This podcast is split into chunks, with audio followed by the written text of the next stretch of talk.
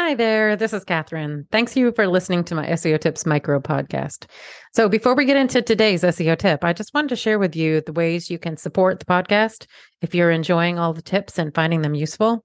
So you can send me a donation at buymeacoffee.com/Catherine W Ong. And that's Catherine with a K.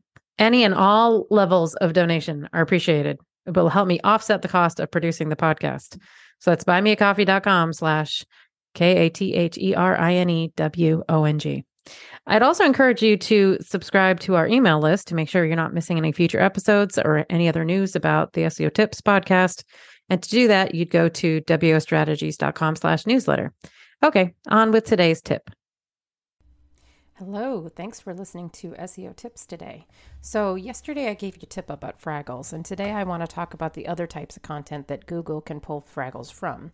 So in the other day's tip, I talked about how formatting your text can allow Google to lift the answer from deep within a piece of HTML, but Google's also able to lift Fraggles from audio and video assets. So for Google to be able to lift the exact answer from an audio or video file, you need a time-stamped transcript.